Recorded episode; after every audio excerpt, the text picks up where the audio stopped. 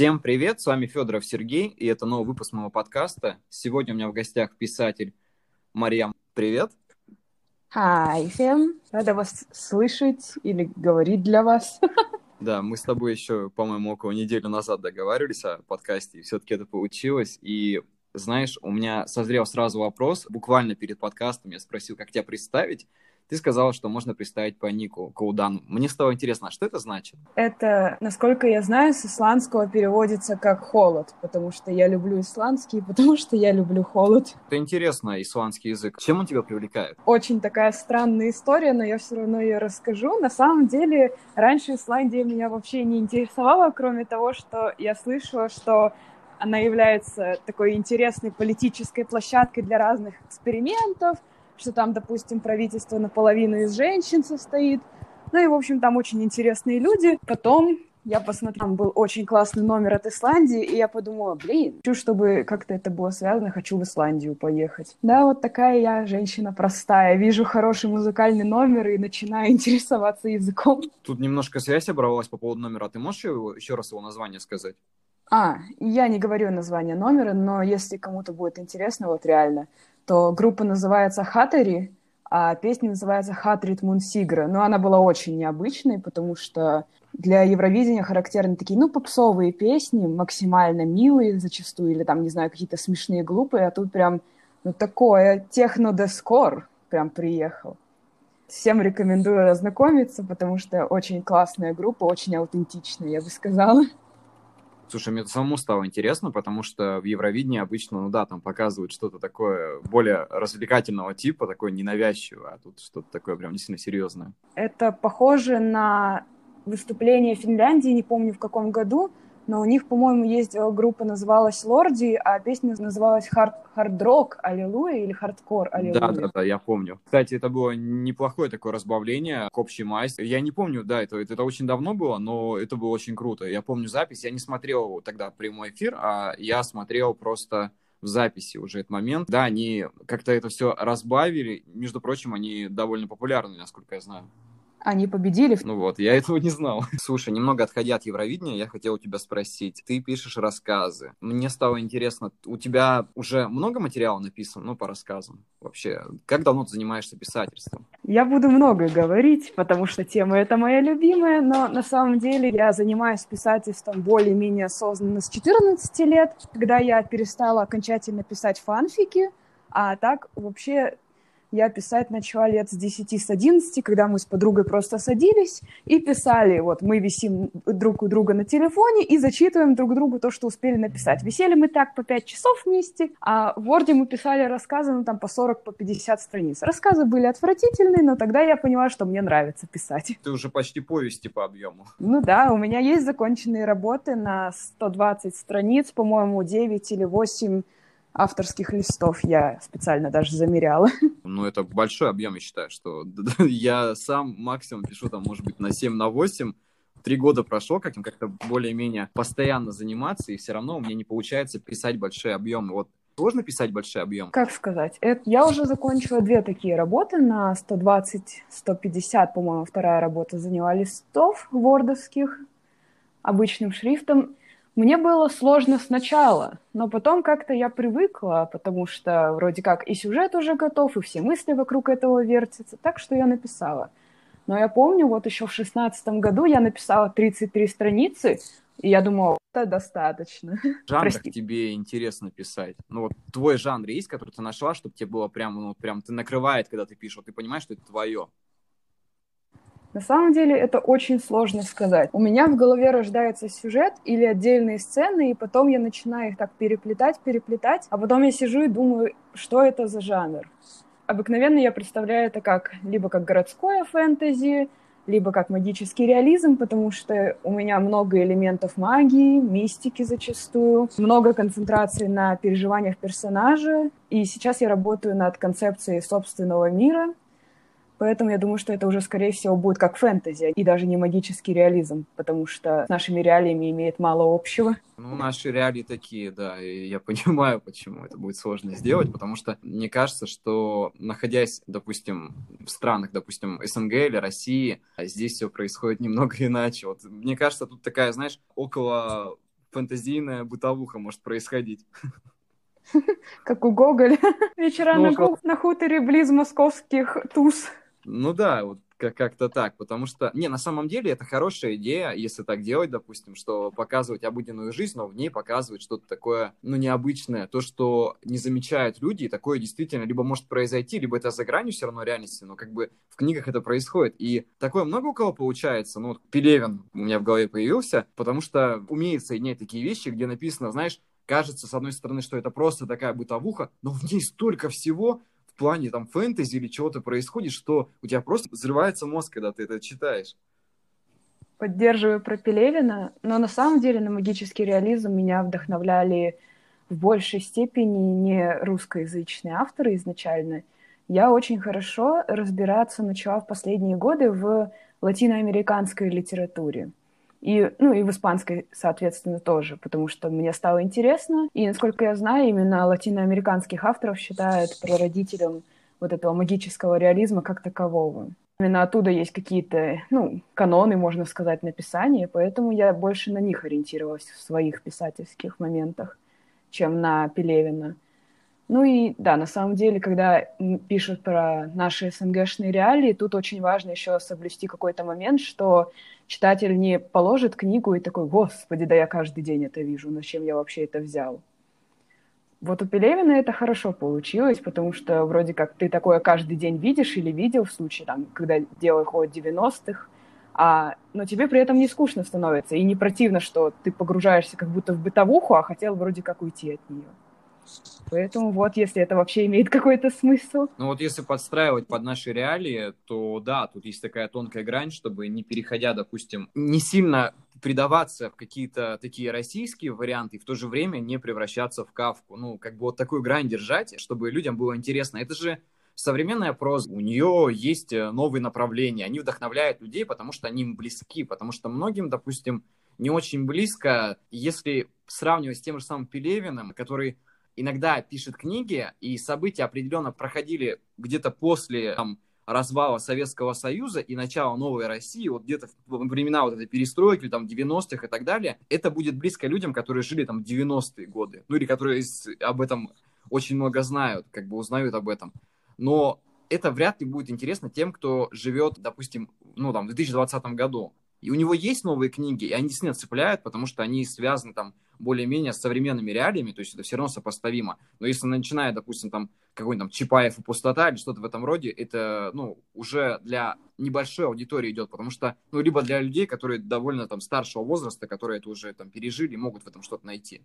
Вот, мне так кажется. Хм, очень хорошее замечание, но мне кажется, тут еще важно мастерство автора, насколько хорошо он может отразить какую-то эпоху или как какой-то отрезок времени, потому что ну, время в любом случае идет, и через 10 лет 20-е годы уже будут ну, не так сильно актуальны, как сейчас, допустим, когда это наша современность, когда это наша реальность фактически. Но вот что было интересно у Пелевина для меня, это то, что там действительно хорошо показаны 90-е, и даже если учесть, что я сама в них не жила, вернее, я застала всего два года — но я их, конечно же, не помню, потому что я только родилась. Ага. В этом нет ничего страшного, потому что я застал 8 лет, но тоже ничего не помню. Но мне понравился сам дух. И на самом деле, вот роль 90-х, роль развала Советского Союза, они прям, не знаю, они как нитки проходят сквозь все наше существование даже в 2020 году. Потому что все, что происходит сейчас с нами, это фактически, ну так сказать, эхо тех годов в той или иной степени. Потому что, ну, люди, которые тогда родились или тогда уже жили и были осознанными, как взрослые или, там, не знаю, как молодежь, они же до сих пор существуют среди нас, и многие из них даже, кстати, не пережили 90-е и остались там ментально. Просто вот все эти, как можно сказать, нравственные моменты со взятками, с бандитами, то, что, вот честно, можно рассказывать людям, что у нас так нормально там отмазаться где-то, пройти по деньгам, кто-то может там с кем-то побалакать, и все, и за тебя все устроено. Но это фактически весь привет 90-х, ну и той системы, в которой мы жили. То есть всегда можно будет по знакомствам и так далее. У нас очень много людей, которые до сих пор находятся вот в этом, в рэкетире, в бандитском всяком. Многие до сих пор сидят, кстати, из-за этого, или же разбогатели на этом и считаются сейчас нашими олигархами. Ух, политически за мной уже выехали, прошу прощения. Ну, многие действительно выросли из этого, легализовали свой бизнес уже более-менее, как бы, чтобы их никто не трогал. На самом деле, мне кажется, что российские события, они какие-то цикличные. То есть то, что мы повторяем какие-то определенные события, которые уже были до этого, просто немного в другой форме. То есть прошли 90-е, допустим, остались люди из 90-х. Прошло там 20 лет с момента 90-х, но при этом как бы мы потихоньку возвращаемся к, к чему с того начинали. И по поводу того, что ты сказал, вот пример, допустим, там, со взятками или чем-то еще, ну, это всегда было. Ну, то есть, как ни крути, это всегда было. Это было не только в 90-х, это просто, просто это нигде не афишировалось. Мне кажется, в Советском Союзе это просто не показывали. Ну, такое было. Бюрократия там и все остальное, оно существовало всегда. Я не говорю, что в России плохо, я говорю в том, то, что Россия, она своеобразная. Она больше своеобразная. Согласна. Хотя по факту я в России не живу, но я живу в Казахстане, и очень многое, что применимо к России, может быть применимо к нам – но все-таки с поправкой на какие-то моменты менталитета. Вот у меня вопрос возник. Ты живешь в Казахстане. Казахстан раньше являлся частью Советского Союза, но после развала он стал отдельным.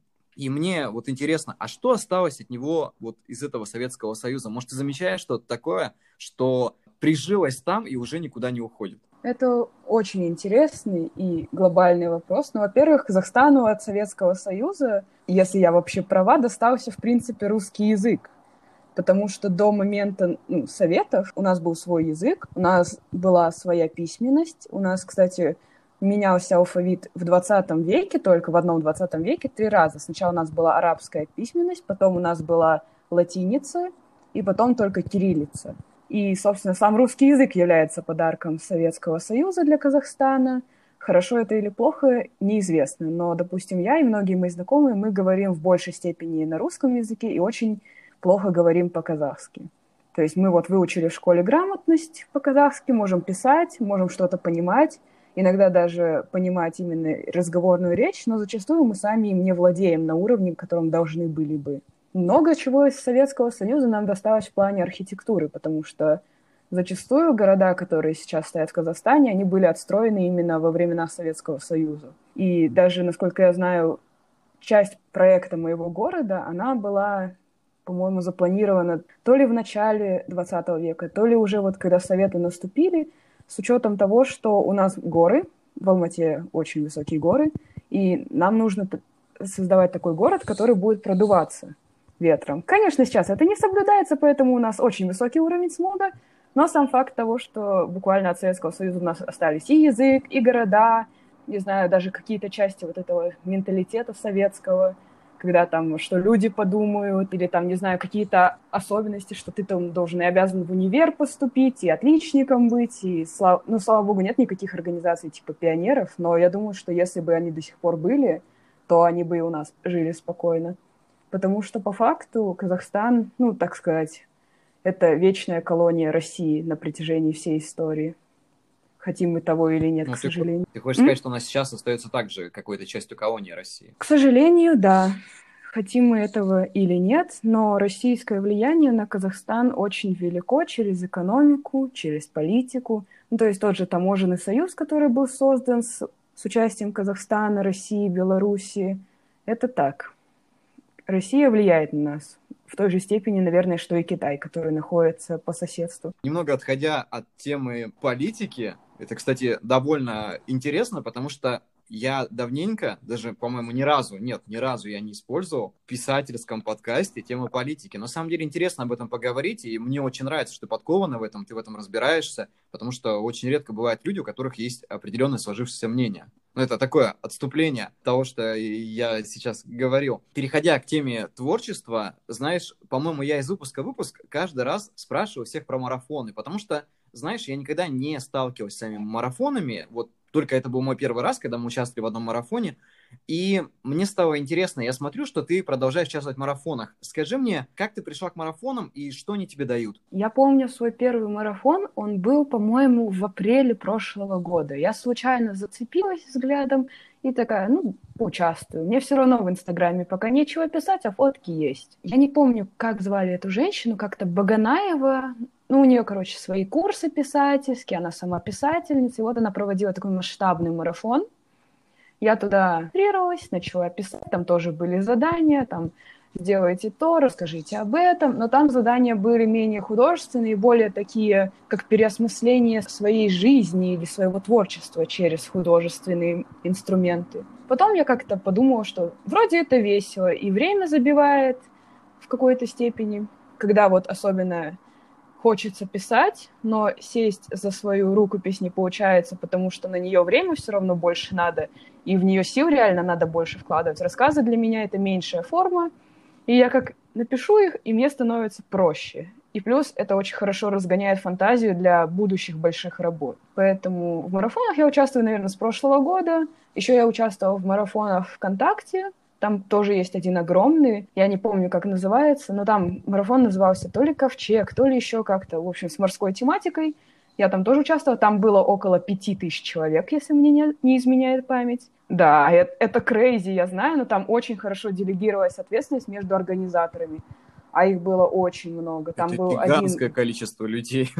Но, скажем так, вот вроде вас пять тысяч человек, но в итоге ты отправляешься в какую-то группу, там есть 3-4 организатора, и 200 человек, ну, условно, там было 150 или 170 в нашей группе. И вот в этом котле ты варишься. На 170 человек это тоже немало, потому что в итоге ты все равно и задания получаешь, и комментарии видишь от других групп, и их рассказы видишь, потому что там есть вот как чарты, то есть тексты, которые понравились ваш, организаторам вашей группы, плюс тексты, которые понравились вообще там каким-то самым верховным судьям, и они вы, вывешиваются прям в группе. Ты с ними вроде как и контактируешь. Ты прям меня удивила этим, потому что это, знаешь, это прям очень сильно, когда так много людей участвуют, и я даже попытался в голове примерно почитать количество людей, если на каждого по 200 человек, э, сколько это, около 1250, по-моему, что такое выходит, ну, я имею в виду те, кто кураторы, или как это называется, это безумное количество, и это очень круто. Я считаю, что если люди способны организовать такое большое количество людей вместе, то марафоны, они действительно, если не настолько развиты, Значит, мне было бы самому интересно поучаствовать в каком-нибудь марафоне, посмотреть на это все изнутри. А вот мне интересно, задания, они даются определенные, то есть, э, ну, допустим, пример в марафоне, в котором мы участвовали, там были задания ну, такие простые, то есть нужно было написать в определенном жанре, там было, сколько у нас, 4-5 жанров, по-моему, 5 жанров было. И угу. в больших марафонах э, какие задания даются? Так, ну, в том, в котором я участвовала, участвовала я в таком два раза, но с одного я ушла, потому что у меня не было времени из-за сессии в университете. Тот, который я прошла до конца, там было очень интересно, там просто придумывались задания, то есть там давался сеттинг, я очень хорошо запомнила задание, где прям вот организатор расписал такую вселенную, где можно убивать большое количество людей, то есть ты можешь назвать любое число от нуля до ста, насколько я помню. Ты создаешь э, как рассказ большой и просто делаешь так, что люди там ну, умирают. Да, ты буквально пишешь рассказ, вот как как если бы твои персонажи жили в таком сеттинге, плюс-минус модернизируя под свое. И я хорошо помню, что я подумала, что я хочу написать историю о человеке, о том, как он совершает самоубийство, достигнув 35 лет, входя как раз в эту касту, где каждый может убивать сколько угодно. Потому что ни нашим, ни вашим мои персонажи умирают только на своих, так сказать, условиях. Ну вот. Ну, то есть, как бы там задания, они были очень необычными, зачастую они требовали большой проработки со стороны организатора, потому что именно главный организатор это все писал, а не те, которые там с нами сидели в одной группе или просто отбирали работы. А, у него еще было интересное задание, оно было менее литературным, там было, по-моему, список самых сумасшедших вещей, которые вы делали в течение жизни. Но там есть еще интересный момент. Каждому заданию дается, так сказать, фишечка. Рандомно каждой группе присуждается какое-то число и пишется в список этих фишечек. Вот какое число, ты, номер такой фишечки ты берешь. Там было, вот я помню точно, было задание, где надо было в каждом абзаце вставить нецензурное слово, там были задания, где, допустим, надо написать больше шести тысяч символов или меньше трех тысяч символов. То есть это такая модернизация заданий, чтобы жизнь малиной не казалась. Так что у вас были такие достаточно простые задания в плане исполнения, что ты там не, не постоянно не бегал, типа, а я выполнил, а я не выполнил, а условия правильные, неправильные. А какие дедлайны? Что, дедлайны один день. Это очень Тяжело, мне кажется, нет? Зато очень весело. Ну, то есть, если кто-то не выполняет, народ отсеивается, да, из марафона. Ага, это прям целый ритуал. В группу входил человек, ну, естественно, с фейка, который называл себя майор, и он просто вышибал там человек 10-15, которые не успевали выполнять или не выполняли задание. Или не предупреждали кураторов о том, что они отсрачивают выполнение задания. Так что это тоже прям был такой ритуал. Смотришь, там в 12 ночи заходит, и просто вылетает куча людей. Вот изначально заходило там 200 человек, а на финише 150. Я, по-моему, финишировала в группе, где было вообще 112 человек. Ну, вот сама эта структура марафона, она очень продуманная. Я думаю, что наш марафон скромный был для тебя, наверное, самым легким, если были такие тяжелые условия. Ну, тут легкость зависит, мне кажется, легкость зависит вообще не от условий, а скорее от какого-то желания это выполнять, потому что те марафоны я тоже не сильно на них прям заморачиваюсь, я прям не сидела такая, у, 4 часа на задание, не, я там вообще сидела в машине или в автобусе и писала, пока есть время, потому что еще универ, еще домашнее задание. Но, скажем так, каждый марафон он по-разному. Я, в принципе, в большей степени ориентируюсь на организаторов. Вот если организаторы мне приятны, значит, марафон легко пойдет, прям на изи. Знаешь, ты для меня сейчас раскрыла очень многие подробности марафонов, которых я не знал, и мне прям это удивительно, потому что, ну, во-первых, огромное количество, во-вторых, подобные задания, во-вторых, структура. Структура меня удивила больше всего, потому что все так продумано, и знаешь, а, когда приходит человек и вышибает других из марафона, это как но я не знаю, чтобы никто, допустим, там не обижался на своего куратора. То есть это делается человеком, которого, в принципе, никто, видимо, не знает. Я больше скажу, есть люди, которые вот в этих марафонах там по пятый, шестой раз, если я не ошибаюсь, там есть три-четыре, и вот только ему стоит залогиниться, и сразу там девушки такие, о, майор пришел, ща кровяка будет. Не, ну, на самом деле это хорошая система, потому что честно говоря. Ну, я не знаю, как это можно было бы сделать в Инстаграме, потому что в большей степени в Инстаграме не создаются большие чаты на всех участников. Но это, в принципе, даже неплохо, но, с другой стороны, плохо, потому что общаться в чате очень, очень весело.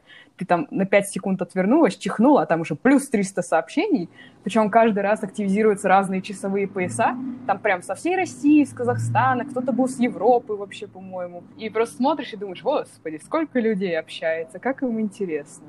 Так что многие инстаграмные марафоны могли бы взять часть из организации вот этих ребят. Но у них, понятно, у них там реально очень много раз были эти марафоны. Они уже по ходу дела знают, как что. Пробовали, так сказать, воду. Поэтому не думаю, что... Ну, думаю, вот эти марафоны, которые только-только появляются, там один раз проведенные, два раза проведенные, они все равно рано или поздно найдут свою организацию так или иначе. А вот мне еще стало интересно по поводу написания, допустим, рассказа или что-то такое – знаешь, у меня бывает такой момент, когда я, допустим, даю имена главным героям, и мне не хочется, чтобы они были русские имена. Ну вот как бы нет, в этом нет ничего плохого, просто мне как-то не читаются русские имена, и мне хочется подбирать имена, у которых есть определенное значение, а, чтобы они, ну как, э, не напрямую, но где-то, может быть, э, в скрытом смысле имели какое-то обозначение истории. У тебя возникают сложности с именами в рассказах? Вот как ты к этому подходишь? Это интересный вопрос. Спасибо, что задал его, потому что я недавно его обсуждала с подругой. Она тоже ну, увлекается писательством. И получается, изначально я любила так, чтобы имена были прям со смыслом. У меня была девушка, главная героиня, у нее была фамилия Риодели, то есть Делирио, это как с испанского бред. Угу. И я подумала, блин, классно. Но потом я сидела уже с новой книгой, с новой историей, и я просто смотрела и думала, господи, я не могу брать имена уже существующие, ни русские, ни испанские, ни исландские, никакие, потому что это мой мир. Там фактически я занималась слегка тем, чем занимался Толкин, я придумывала семантику языка, я придумывала, как он звучит, как он... Ну и, в принципе, естественно, я брала те языки, которые я знаю, это романский плюс-минус английский. Тогда я просто сидела и такая, так, вот есть имя, и я сейчас над ним поколдую, оно вроде как узнаваемое, но уже совершенно новое. Хотя есть и имена, которые я брала из нормальных источников. Там, допустим, у меня есть персонаж с именем Алехандро, есть персонаж с именем Патрик, Но есть персонажи с абсолютно неузнаваемыми именами, вроде как Тефьян Фонтес. По идее, Тефьян — это очень долго искажаемое моим мозгом Стефан. Такие дела. Я люблю отсылки в именах, поэтому я рада, что ты тоже этим заморачиваешься иногда. Ну да, и вот этот подход, вот, про который ты сейчас рассказываешь к именам, он довольно интересный, потому что, ну, иногда, когда читаешь, допустим, книгу, у русских имен тоже есть свои значения, но просто, знаешь, наверное, я вырос на зарубежной литературе больше, ну, то есть мне привычная зарубежная литература, и когда, допустим, я беру книгу и вижу там Петя Вася, мне как-то не очень комфортно становится, не знаю почему, и вот хочется, чтобы вот ты, ну, помянула Толкина, и у него же ведь целая отдельная вселенная, он ведь создавал вообще это все из всего окружающего, и язык, и какие-то события, и вот эта башня и так далее, это же все, в принципе, воспоминания из его детства, из жизни, то, что все, все, абсолютно все, что его окружало, он из этого делал, и я считаю, что это очень круто. Нас Толкиным отличает то, что у него образование есть в лингвистической среде, а у меня его вообще нет. Я просто знаю какие-то языки и такая, ну, круто, понеслась. Ну, тут, да, как бы образование это понятно, но все равно, если есть желание, допустим, приблизиться, есть определенный пример. То есть Толкин, он был наверное, одним из первооткрывателей, наверное, в таком роде подхода к книжным вселенным. То есть он большой пример на самом-то деле. И я очень люблю его творчество. Когда-то в далеком, наверное, подростковом возрасте я очень сильно фанател от э, трилогии «Властелин колец», от «Хоббита». «Хоббит» была еще в детстве прочитана. Я просто э, даже, в принципе, не думал о том, что это все будет экранизировано, а в итоге так получилось, что, ну, знаешь, он увековечил себя в этом плане. И то, что ты напомнила о Толкине, то, что ты как бы считаешь этот подход хорошим, я считаю, что это прям вообще отлично. И мне хочется перейти к следующему вопросу и узнать у тебя, многие начинают между собой спорить. А у нас, у тех, кто пишет, у всех э, разделилось мнение, я заметил, в последнее время. Кого-то тянет пытаться публиковаться в официальном издательстве, кого-то тянет к сам издату. Вот тебе что ближе? Есть, были ли у тебя какие-то различия? Просто я немножко скажу от себя, что наверное, года два назад я даже не знал, что такое сам издат. Я думал, что все это где-то в одном месте, где-то крутится, вертится. Но как оказалось, что есть какие-то различия, мне это объяснили, и у меня такой диссонанс в голове прошел, потому что мне казалось, что если ты пишешь, если ты публикуешься, в принципе, тебя не должно волновать там, потому что многие самоиздатники, я знаю таких самоиздатников, они, допустим, как бы распространяют свои книги, продаются и даже зарабатывают больше, чем люди, которые работают там на издательство. Что ты думаешь об этом? Mm-hmm. Что для тебя, ну, как ближе, интереснее? Есть ли у тебя планы там куда-то попасть? Честно, по идее, хорошо было бы попасть в издательство, потому что у меня абсолютно дырявый карман. Но, с другой стороны, я понимаю, что издательства с высокой вероятностью не возьмут мою историю, просто потому что она в их глазах покажется невыгодной. И я не могу их за это там судить или как-то осуждать даже, потому что логично сейчас все строится на деньгах, на капитализме нашем родном. Который нас везде и... окружает. Да. И поэтому, если они откажут мне, потому что просто решат, что, ну, или плохо написано с их точки зрения, или не будет продаваться, то я их пойму и уйду в самоиздат, наверное. Но для самоиздата нужны хорошие изначальные средства ты сказала, что нужны деньги, это да, то есть как бы выпуск одной книги, ну я в рублях просто скажу, я не знаю, сколько это в тенге выходит. В рублях это в среднем выходит, ну не знаю, там от 15 до 40 тысяч, и это я еще называю там просто печать, там, допустим, работу корректора. Некоторые используют работу редактора, ну, допустим, у меня с последней книгой идет работа редактора, потому что она была там точно нужна. Я так был уверен, и в этом я не ошибся. И это выходит э, довольно затратно, но в то же время как бы это окупается. Но не у всех есть начальный капитал на это. И знаешь, э, очень сложно на этом заработать изначально, потому что первые мои две книги, которые выходили, они уходили в минус. У меня был сборник рассказов, который я выпустил в 2017 году, но я признаюсь честно, что было пару заинтересованных людей, которые помогли мне его опубликовать намного выгоднее, чем я мог бы это сделать. Вторая книга была уже исключительно моя, и, ну, как бы это был минус. И уже с третьей книги только пошло то, что оно начало окупаться. И по поводу издательства сказала, что, ну, типа, если мне будет интересно и так далее, знаешь, а, они изначально, насколько я знаю, я общался с авторами, которые подали в Эксмо, в российское, и они говорят о том, что им предлагают изначально побывать в электронном варианте. Ну вот mm-hmm. не, не так давно еще Енина у себя в истории публиковала, что ей предложили в электронном варианте. Тут, понимаешь, если бы мне предложили, к примеру, опубликовать э, свою книгу в электронном варианте, я бы не отказался. Допустим, которую я бы хотел, чтобы это, потому что она уже прошла, наверное, свой пик печатного варианта. И вот попасть в издательство, это для меня такая... Ну, у меня нет такой цели конкретной, но есть желание. Оно есть. Я не скажу, что оно маленькое там или большое, но оно просто присутствует.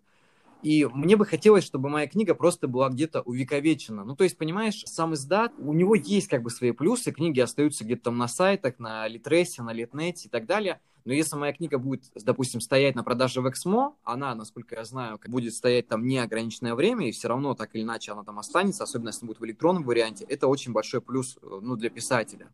С другой же стороны, если посмотреть на это все, издательства, они в частых случаях, я не хочу ничего говорить а, против издательств, потому что есть издательства, которые подстраиваются под разную литературу, но, допустим, самые большие издательства, у них идут определенные условия. То есть тебе нужно написать определенную трилогию, там, или там, чтобы у тебя было продолжение для книги, или что-то в этом роде, у тебя должен быть материал сразу. То есть если человек приходит, который герой одной книги, вот, допустим, если бы я в 2017 году пришел и сказал, я написал книгу хочу ее издать, они бы вряд ли на это согласились, если бы не было перспектив каких-то дальнейших. То есть им нужны перспективные авторы, которые будут делать что-то дальше. Ну, я это рассказываю, наверное, на опыте людей, с которыми я общался, и которые попадали в издательство и подписывали с ними договора. Они не раскрывают суммы. Но я знаю, что иногда на официальном издательстве можно заработать намного меньше. Вот, кстати, исходя из этого, у меня возник вопрос. Для тебя важнее, чтобы твои книги просто продавались, или чтобы ты могла, допустим, жить на эти деньги, вот независимо просто заниматься тем, чем ты занимаешься? Или ты не хочешь оставаться в рамках писателя, и тебе хочется делать что-то с разных сторон? Честно говоря, сейчас я, я стараюсь смотреть на вещи реалистично, то есть сейчас я нигде не издаюсь. И с высокой вероятностью, если я вот допишу эту книгу, даст бог, напишу вторую книгу, у меня вообще минимум запланировано 4-5 книг, которые я хотела бы написать в ближайшее время, как получится, что называется. Но я понимаю, что вот прямо сейчас я не смогу там сидеть и есть, и все свои хотелки реализовывать только за счет деньги с издательства и самоиздата. Потому что, ну, у меня нет имени, будем честны. Вот мы с тобой в подкасте сейчас общаемся, я думаю, е, хоть что-то, хоть как-то увековечу себя в этом мире, потому что для меня это все новое. Мне всего 21, и есть куда еще расти, что называется. Поэтому я стараюсь сейчас найти себе нормальную работу, чтобы от нее был доход. Плюс развиваться в творчестве с точки зрения того, что я хочу привлекать аудиторию. Вот у меня есть мой Инстаграм, на него можно подписываться. Самореклама. Ссылочку мы оставим. Спасибо. Е.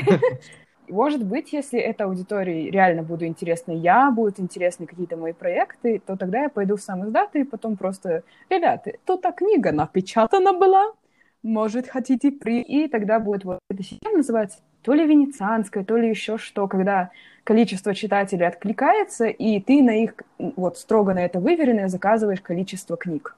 Плюс-минус там свой личный, авторский и так далее. Поэтому на это все равно сейчас вот сто процентов будут нужны деньги. А я денежки люблю. И еще я люблю другие свои хобби. Мне очень нравятся танцы, и мне тоже хотелось бы их обеспечивать.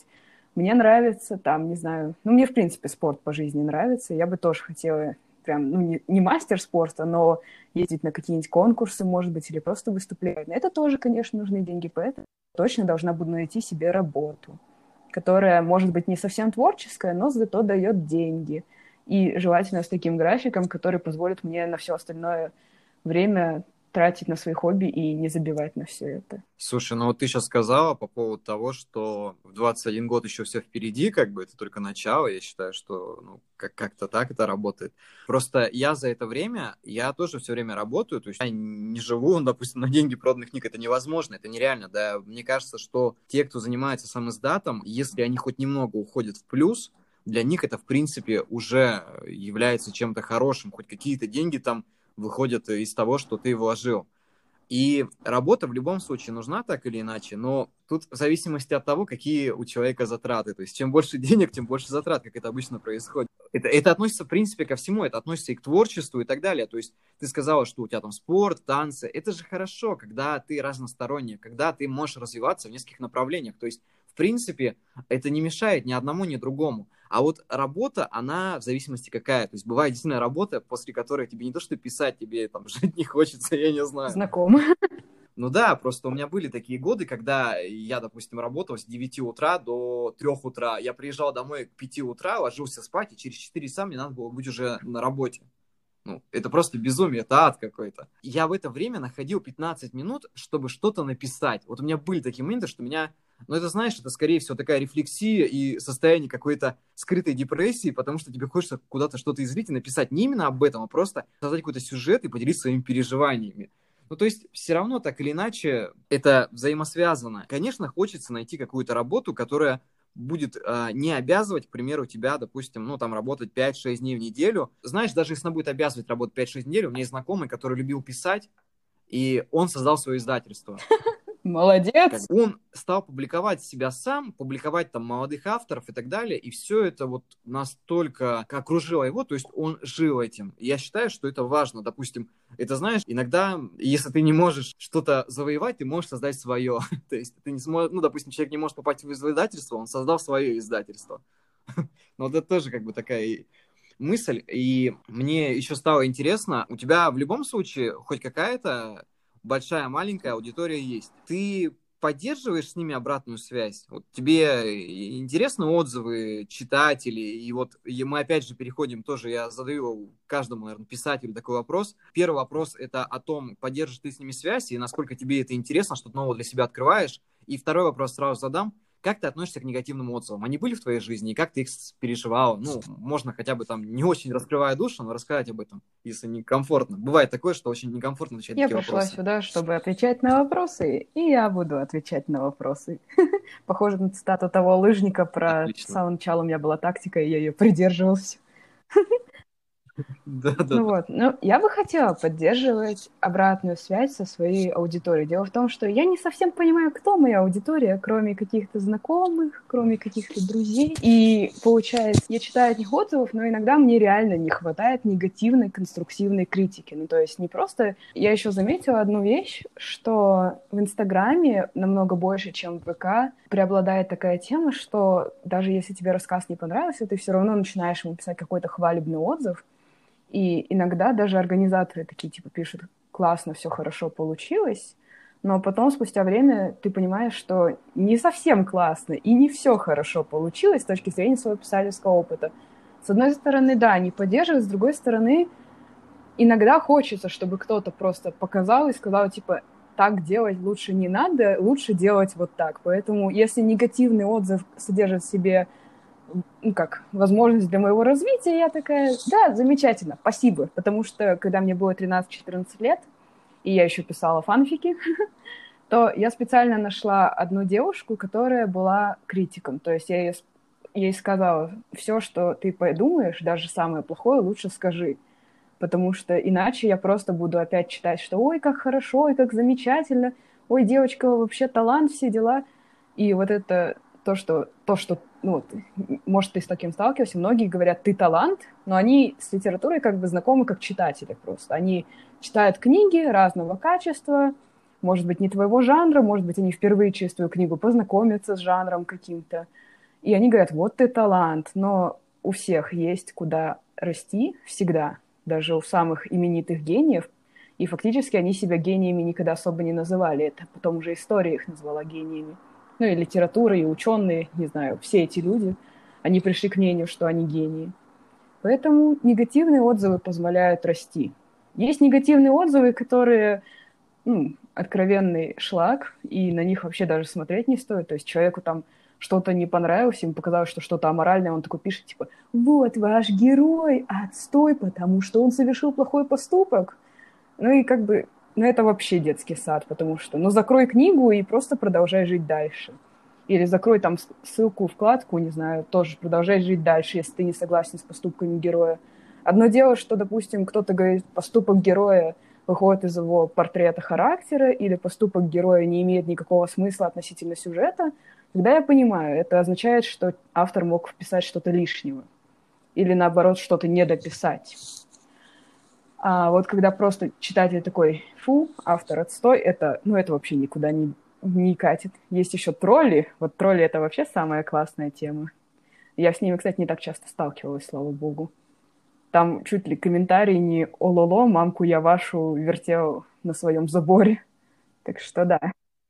Слушай, я с такими не сталкивался за это время, имею в виду в плане творчества. В плане, допустим, постов такие бывают, да, когда что-то напишешь, они специально. Ты вот сейчас сказала одну очень-очень умную вещь, и я вдруг понял, что действительно Понимаешь, время показывает, а, насколько писатель талантливый. Знаешь, можно говорить что угодно про свою книгу, там, про чужую книгу, что-то нравится, что-то не нравится, но именно время расставит все по местам. Если, допустим, эту книгу будут читать а, спустя, там, я не знаю, ну хотя бы там 30-40 лет, и она будет действительно актуальна, интересна, даже, ну знаешь, у некоторых и через 100 лет как бы эта книга становилась, там, выстреливала, там, и так далее.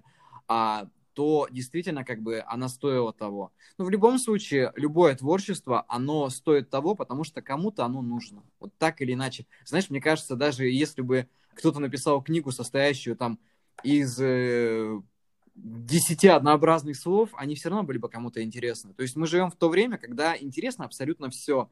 И когда ты сказала по поводу того, что а, почему там, ну, типа, у вашего героя такие поступки и так далее, а литература, она ведь должна будоражит чувство. То есть, если человек прочитал и такой, типа, окей, все, я отвожу в сторону, ну, что это за литература? Литература должна трогать человека. Она вызывать у него должна разные эмоции, хорошие, плохие, там, радостные, негативные. Все равно это все имеет право происходить. если, допустим, мы же не учебник читаем по истории, хотя даже учебник по истории тебя все равно трогает за какие-то моменты, которые тебе кажутся справедливыми или несправедливыми. Не знаю, это было бы странно, если бы люди шли по одной линии, прочитав книгу, они просто бы забыли ее, оставили в сторону и все, и не вспоминали. Но вот эта сама честность, а, вот эта критика, которая я вот сейчас понимаю, что многие люди пишут даже мне положительные отзывы, потому что, ну, потому что они меня знают, потому что они по-человечески это делают. И нужны действительно люди, которые не то чтобы будут тебя не знать, но они будут относиться к тебе более-менее равнодушно. Если они относятся к тебе равнодушно, тогда действительно будет конструктивная критика. И вот правильно было подмечено, бывает негативная критика, бывает конструктивно-негативная критика или просто конструктивная критика. Я такую встречал всего пару раз в жизни, вот честно. Э, остальные все негативные или позитивные или какие-то еще, они были навеяны чем-то. То есть у них была какая-то причина которая лежала не на поверхности, конечно, но я определенно знал, почему человек написал мне такую вещь. Согласна. Но вот интересная вещь о том, что многие люди пишут комментарии из отношения к тебе как личности. Я ходила на мастер-класс у Алматы «Как продвигать свое произведение». И там человек, который его вел, он говорил, что ну, вот, нынешние условия диктуют такие, как как сказать, правила игры, что автор сейчас больше, чем автор. То есть это не просто имя на обложке. Ты не можешь сидеть сейчас в своем поместье, отсылать в издательство, и они будут такие, типа, печатать, и тебе будут капать бабки, и ты будешь такой сидеть, такой, я будущее русской классики, или там, я будущее классики вообще. Сейчас очень важно создать, ну, с его точки зрения, так сказать, образ себя еще. То есть не только твоя книга должна продаваться, но и ты сам должен быть собственным брендом. То есть твое лицо, твоя жизнь, то, что ты должен там где-то светиться. Я знаю, что многим интровертам это не подходит, но я сама интроверт, но я могла бы это делать, чем я сейчас и занимаюсь. То есть вот есть мой Инстаграм, есть мои тексты. Мои тексты зачастую это не отрывки из книг, это просто какие-то мои художественно обернутые размышления. Ну и даже такое привлекает некоторых людей. И я просто думаю, что да, это очень важно, что сейчас ты формируешь отношение аудитории в первую очередь к себе, а уже потом к своему творчеству. Хотим мы этого или нет. Многие... Ну, это, знаешь, это как торговать Ну, по факту все блогеры торгуют лицом и торгуют мыслями какими-то в своей голове. Ну вот, тут же есть все равно, как бы, я недавно тоже разговаривал с человеком э, на эту тему, мне сказали, что есть блогеры, а есть писатели. вот есть такая тонкая грань между этим. Но я считаю, что есть блогеры-писатели или писатели-блогеры. То есть все равно же а, одно сейчас, ну вот для тех, кто занимается сам издатом, вот действительно мы же не можем просто написать книгу, и ее там начнет куча людей читать, читать а там, сидя в поместье, как ты сказала. Чтобы сидеть в поместье, а, у тебя не должно быть желания заработать, у должны быть огромные деньги, чтобы ты просто, ну, допустим, есть многие люди, которые издаются, а, есть такая функция, а, допустим, на Reader.ro, а, ты платишь им, по-моему, 120 тысяч, насколько я знаю, я уже говорил кому-то об этом, и они выставляют твои книги на самом видном месте, там, читай городе, там, где-нибудь еще, там, буквоеде, к примеру. И это получается просто раскрученный бренд. Ну, то есть, есть же книги, там, допустим, ютуберов, там, э, там, ну, я не знаю, Николая Соболева, к примеру. У него, когда спросили, о чем эта книга, он даже ответить не мог, потому что он ее не писал. Вот ну, это дело. очень грустная сторона медали, когда все известные люди, которые Потому что Соболев не единственный. Там есть и Водонаева, и какие-то другие девушки. Они там пишут какие-то советы, какую-то околопсихологическую литературу, как поднять свой канал. Ну, то есть они это не пишут, естественно, за них это пишется. Плюс-минус они там скидывают какие-то свои фотки, какие-то свои посты. Но у меня есть очень хороший пример того, как блогер и писатель могут сочетаться вместе. Есть одна женщина, Юлия Волкодав, она очень талантливый писатель, на мой взгляд. У нее очень интересные книги про тему, о которой я вообще никогда не задумывалась, это советская эстрада. И у нее есть канал на Ютубе. И я и смотрю и канал, и читала ее книги, вернее, я слушала в аудиоверсии. И я думала, блин, вот человек вообще огонь. То есть есть авторы, которые могут продвигать свой канал и при этом быть нормальными авторами.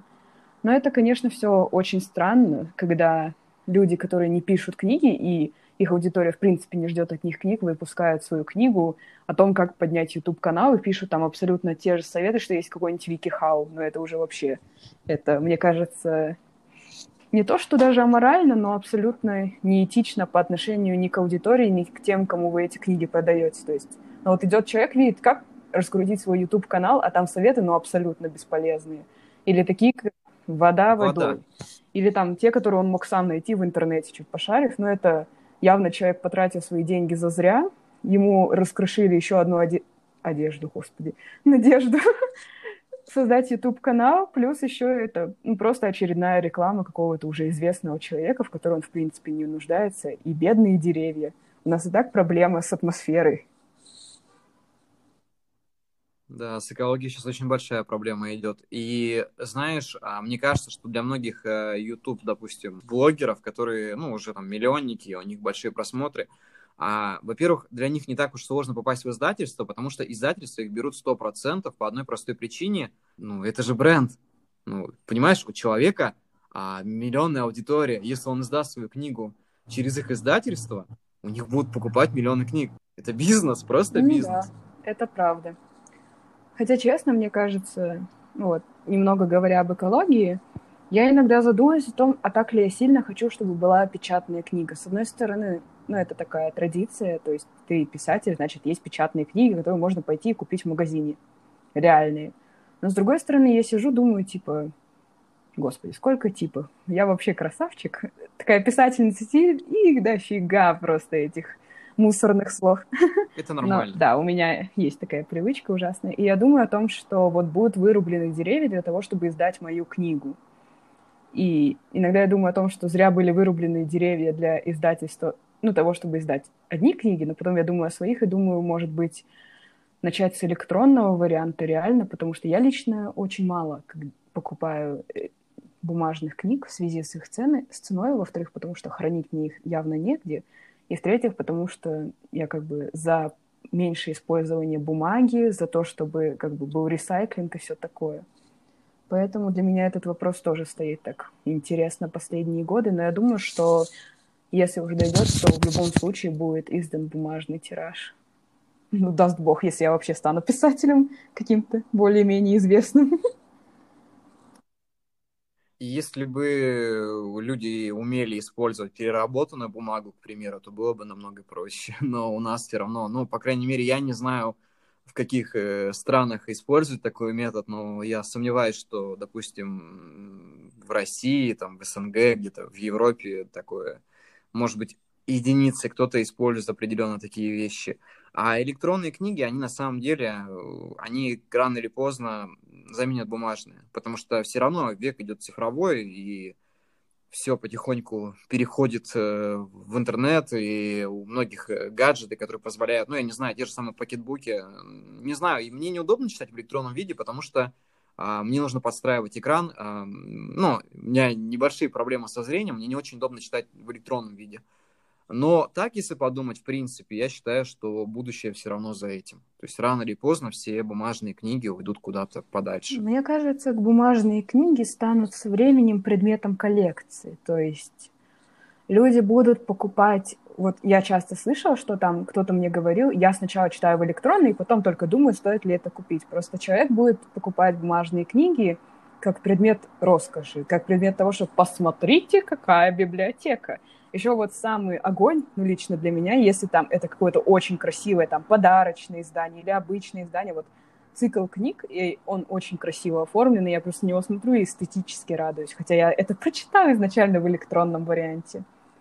Но для меня лично большое количество книг вот в виде шкафов, которые там чуть ли не до потолка – мне оно не очень нравится. Вот есть люди, которые там балдеют, что своя библиотека, там камин, чтобы там креслица, или там что вот книга так пахнет. Для меня это все, как бы сказать, ну, мишура. То есть я могу... Я читала с телефона во время лекции.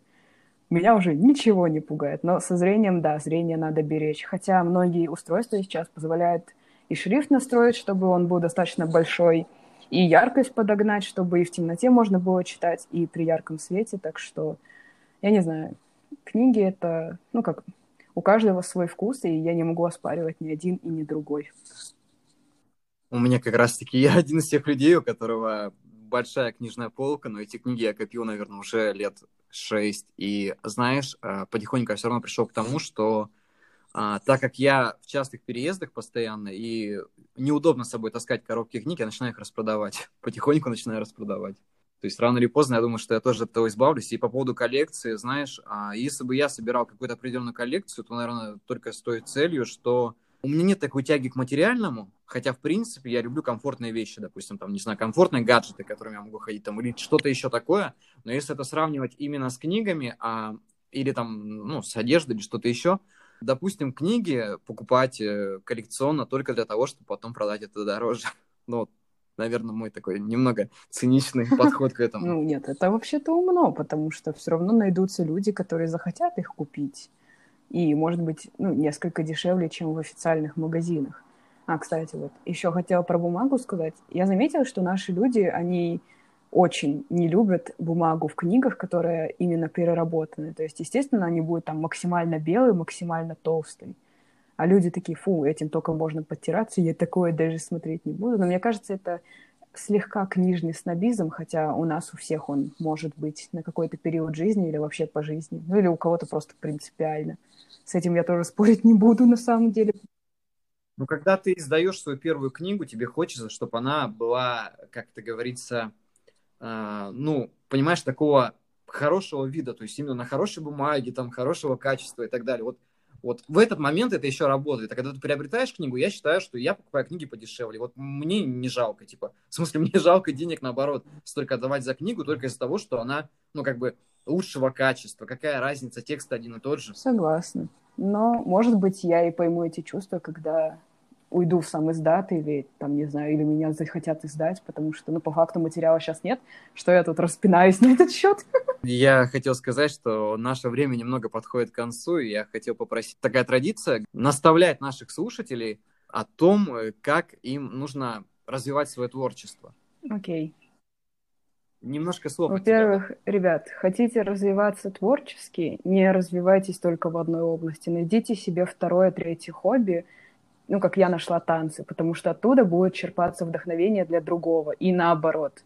У вас будет задействовано несколько, так сказать, областей мозга, вы сможете расширить свой кругозор в любом случае.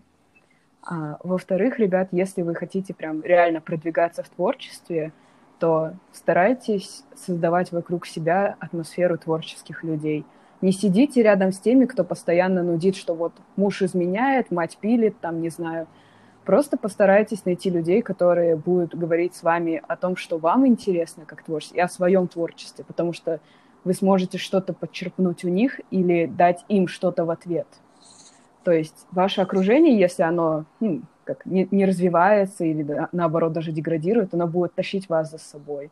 Поэтому попытайтесь найти с помощью социальных сетей или вот тех же марафонов, что очень хорошо, других людей, заинтересованных в вашей деятельности – вы и товарищей найдете себе, и, возможно, даже будущих читателей, потому что вот для самоиздатских писателей, я это заметила, самыми важными читателями являются другие авторы самоиздата или просто другие авторы, так как мы реально заинтересованы в творчестве друг друга. И участвуете типа, больше в разных проектах. Можете их в любой момент бросать, но просто попробуйте поучаствовать. Это очень хорошая одушка, если у вас нет такого прям постоянного времени на творчество, или если вы хотите получить какую-то, не знаю, дозу дедлайнов и адреналина от дедлайна. Вот это вообще самая тема. Ничто так не подстегивает работу, как приближающийся дедлайн. Так что дерзайте, ребятки, все будет кайф. Спасибо тебе большое, что пришла. Я надеюсь, что мы увидимся еще в будущих выпусках на этом моменте мы будем прощаться. Спасибо еще раз, что пришла. Спасибо. Ну, я очень много чего важного для себя услышал. Я думаю, что когда я буду переделывать этот выпуск, ну, я имею в виду редактировать этот выпуск, а я вновь а, найду какие-то ключевые моменты для себя. Поэтому спасибо еще раз. Пока. До Пока. скорых встреч и всем спасибо за прослушивание.